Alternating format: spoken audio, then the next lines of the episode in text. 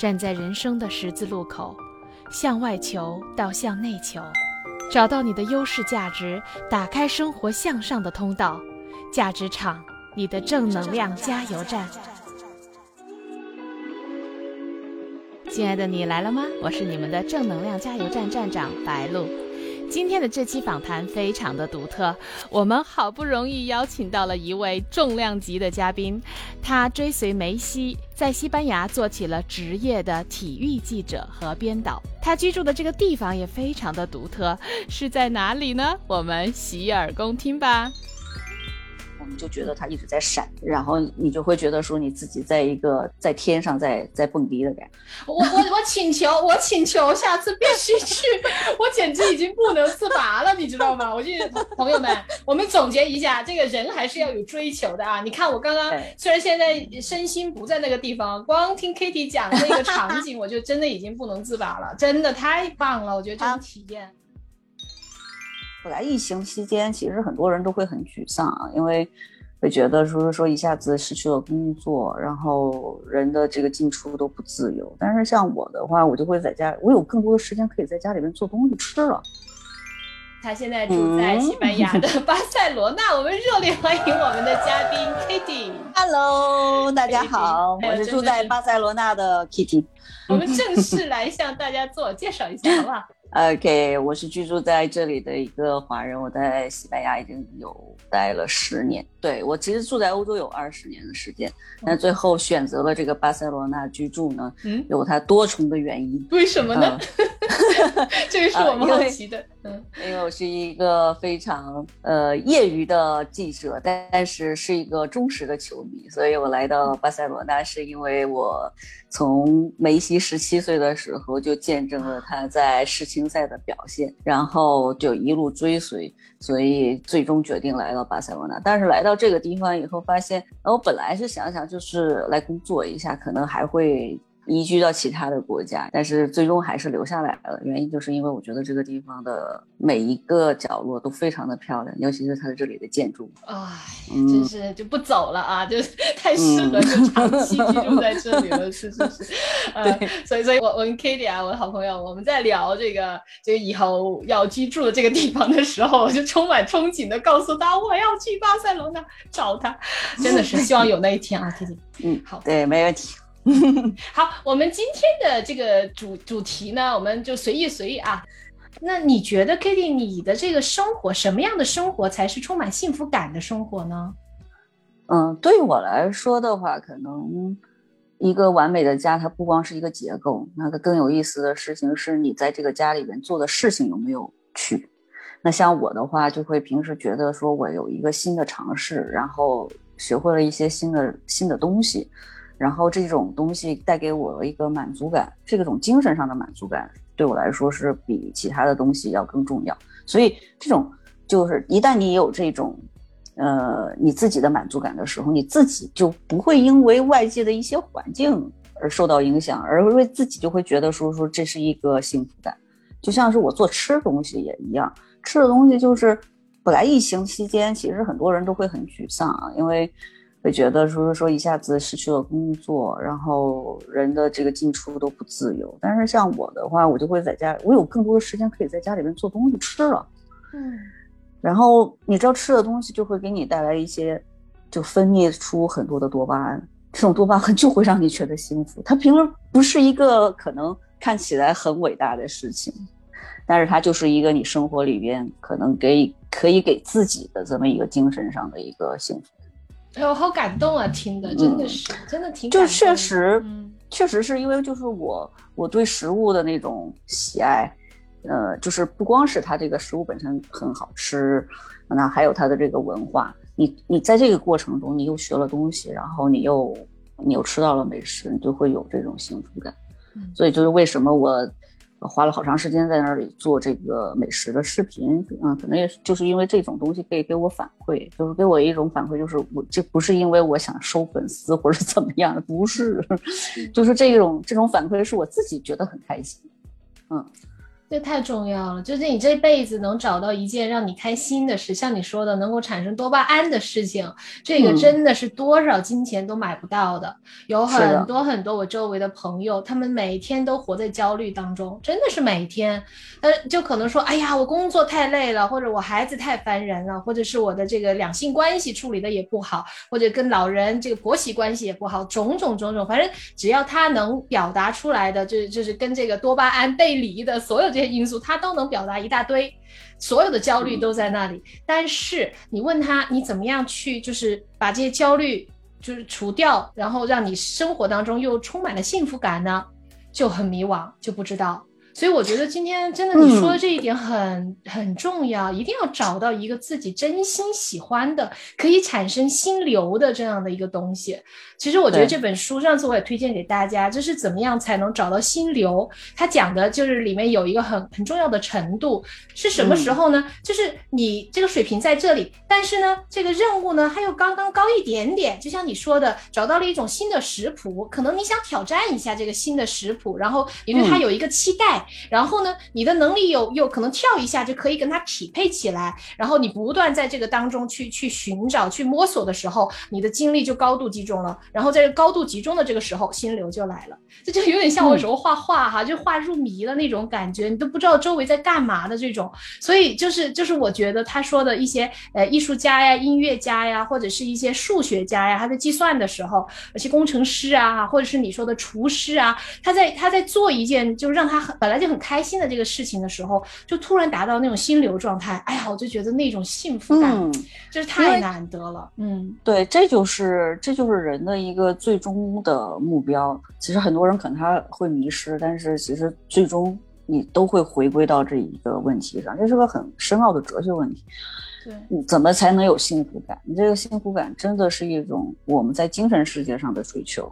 因为很多物质上的追求可能相对来说，当然我我不否认说是说我在这装饰装饰家，我也也觉得很开心，是吧？就是一种新的东西，我只要是觉得说是说它可以带给我自己带来一些新的刺激，新的一种感受，那都可以哦。我都不是觉得说说说一定是要做艺术类的东西，但是确实在艺术这件事情上，人可以对人可以比较容易获得。如果你正好就是。带有这种我们的艺术细菌的话，哪怕一点点，那也是很 OK 的。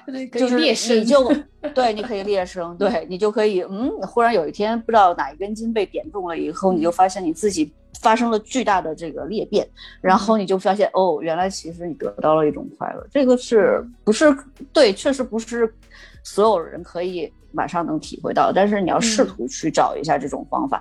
那我觉得几个简单的方式，可能在生活里边你很容易就可以，你可以体验一下。你说你去健身，嗯，健身就是健身是一个，嗯，很多人就可以走出这个这个焦虑和抑对状态的一种方式，对抑郁的方法，不是说在家里边压一会儿腿这种，这种不行。就是如果你想要分泌出很多的多巴胺，建议你去练长跑。对，一定要有暴汗的暴汗的那种那种程度。对，一定要有汗流出来，你才会有才会体验到那一种快感。然后呢？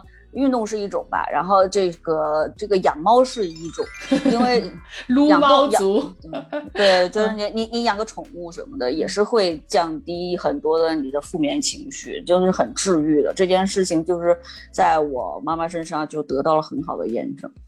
然后就是我妈属于典型的天蝎座，你看强迫症的人是什么样的状况啊？而且就是因为这个，我父亲。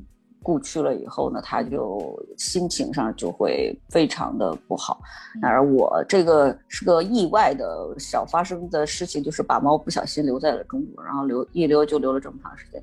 这一年里面的变化是完全可见，就是他的笑容。嗯，他的笑容就直接回到回到他脸上，所以这个养猫和养狗这件事情是会超乎你想象的。就是我妈属于那种，我死都不要你的猫，你你什么时候赶紧回来把猫给我带走？就是这个。嘴上说，现在不是了 啊！现在你再问他说说，哎，你别把我猫带走啊！你看我们要我们要走，对，我们要走的话就一起走，就是这样。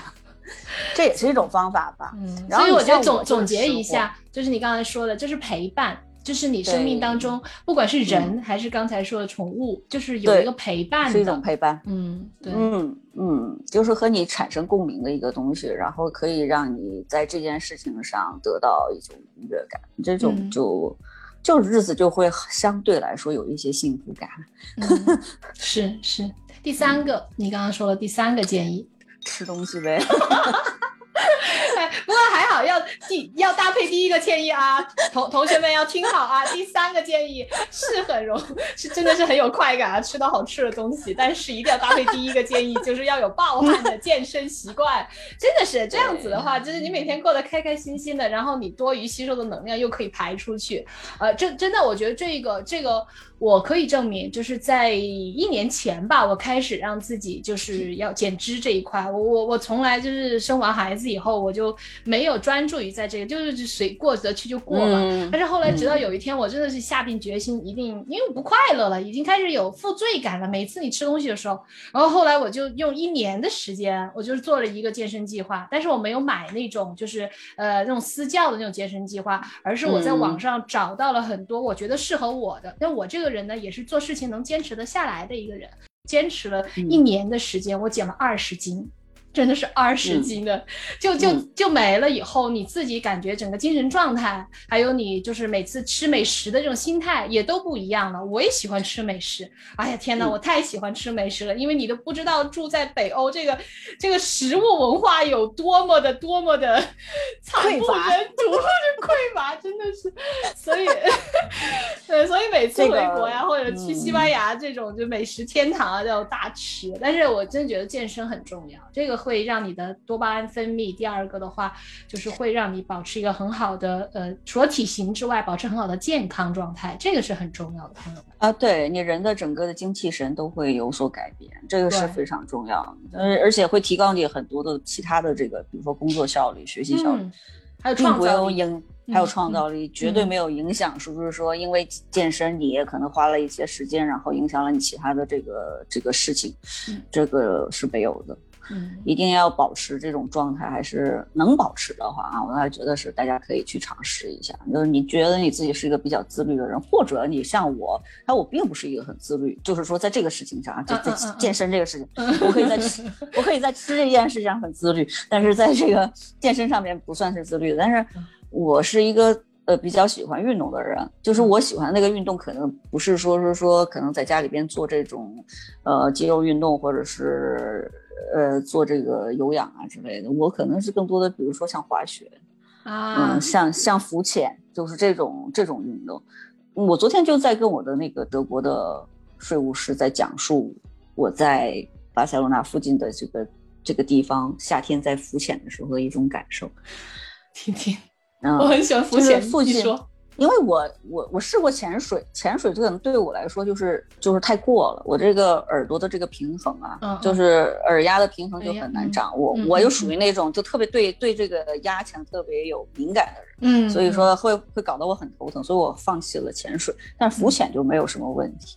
然后巴塞罗那的这个往北，呃，沿着海岸线走的话，会有几个小镇。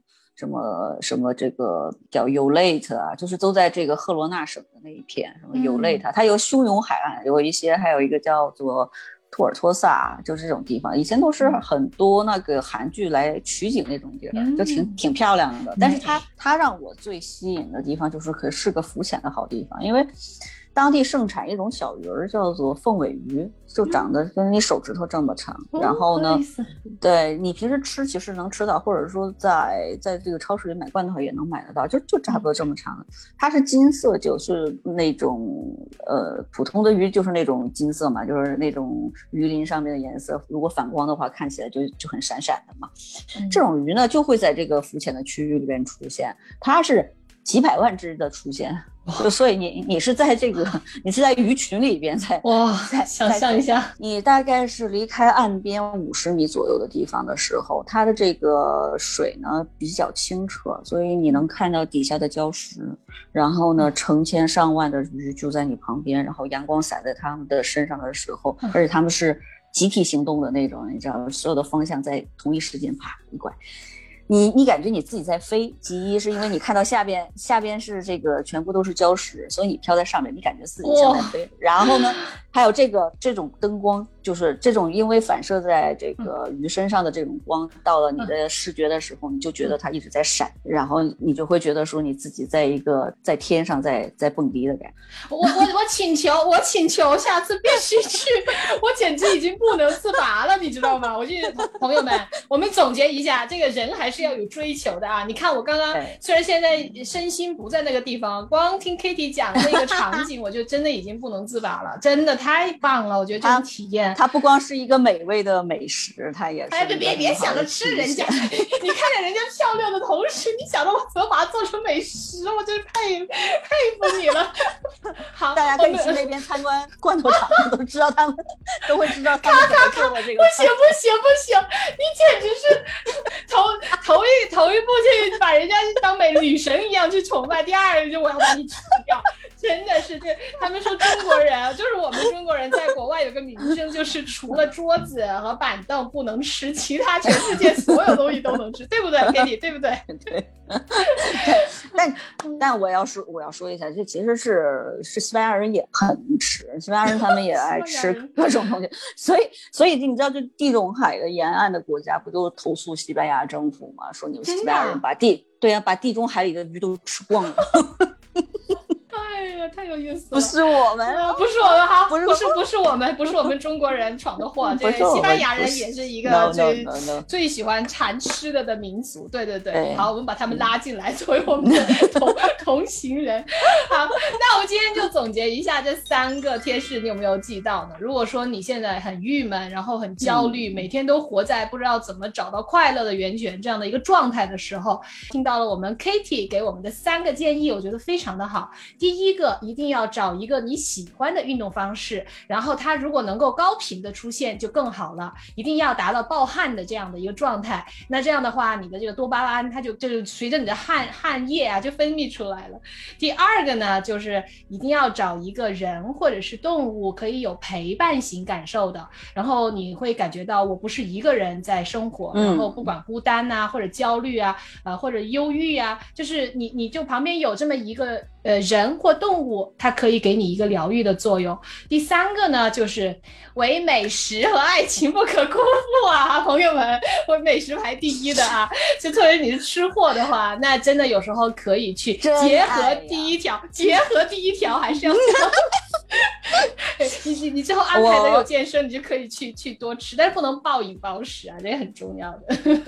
呃，不要暴饮暴食，但是我我我要证明一点是，以我亲身的体会来说的话，你在西班牙吃东西是基本上不会胖很多的，就是它的它的饮食结构还，地中海地中海的这种这种饮食结构是非常适合人类的，所以就是这这西班牙人的这个平均寿命应该是。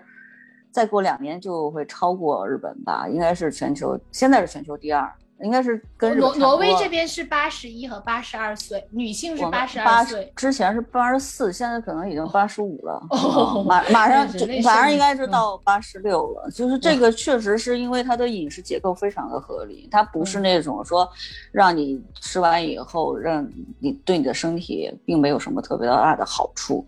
这我为什么有亲身体会呢？是因为我住过英国，住过德国，然后住住到西班牙。嗯，对，在这里呢你，你相对来说，你可能吃的比之前的东西要更加的，就是脂肪含量会少一些了。嗯，就是不像那种油炸食品，或者说就这这个多一些的这个北部地区啊，还有这个英国。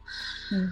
那你就会相对来说吃海鲜会吃的多一点啊，或者是说有呃橄榄油啊，像这种有益的橄榄油，对对身体都是很有好脂肪类啊，对橄榄油的这种油脂是很好的。嗯，然后就是这种不饱和脂肪酸是对身体非常好的嘛。然后还有就是你像它的火腿。它的火腿其实是太好吃了，天呐，入口即化呀，真的是太棒了。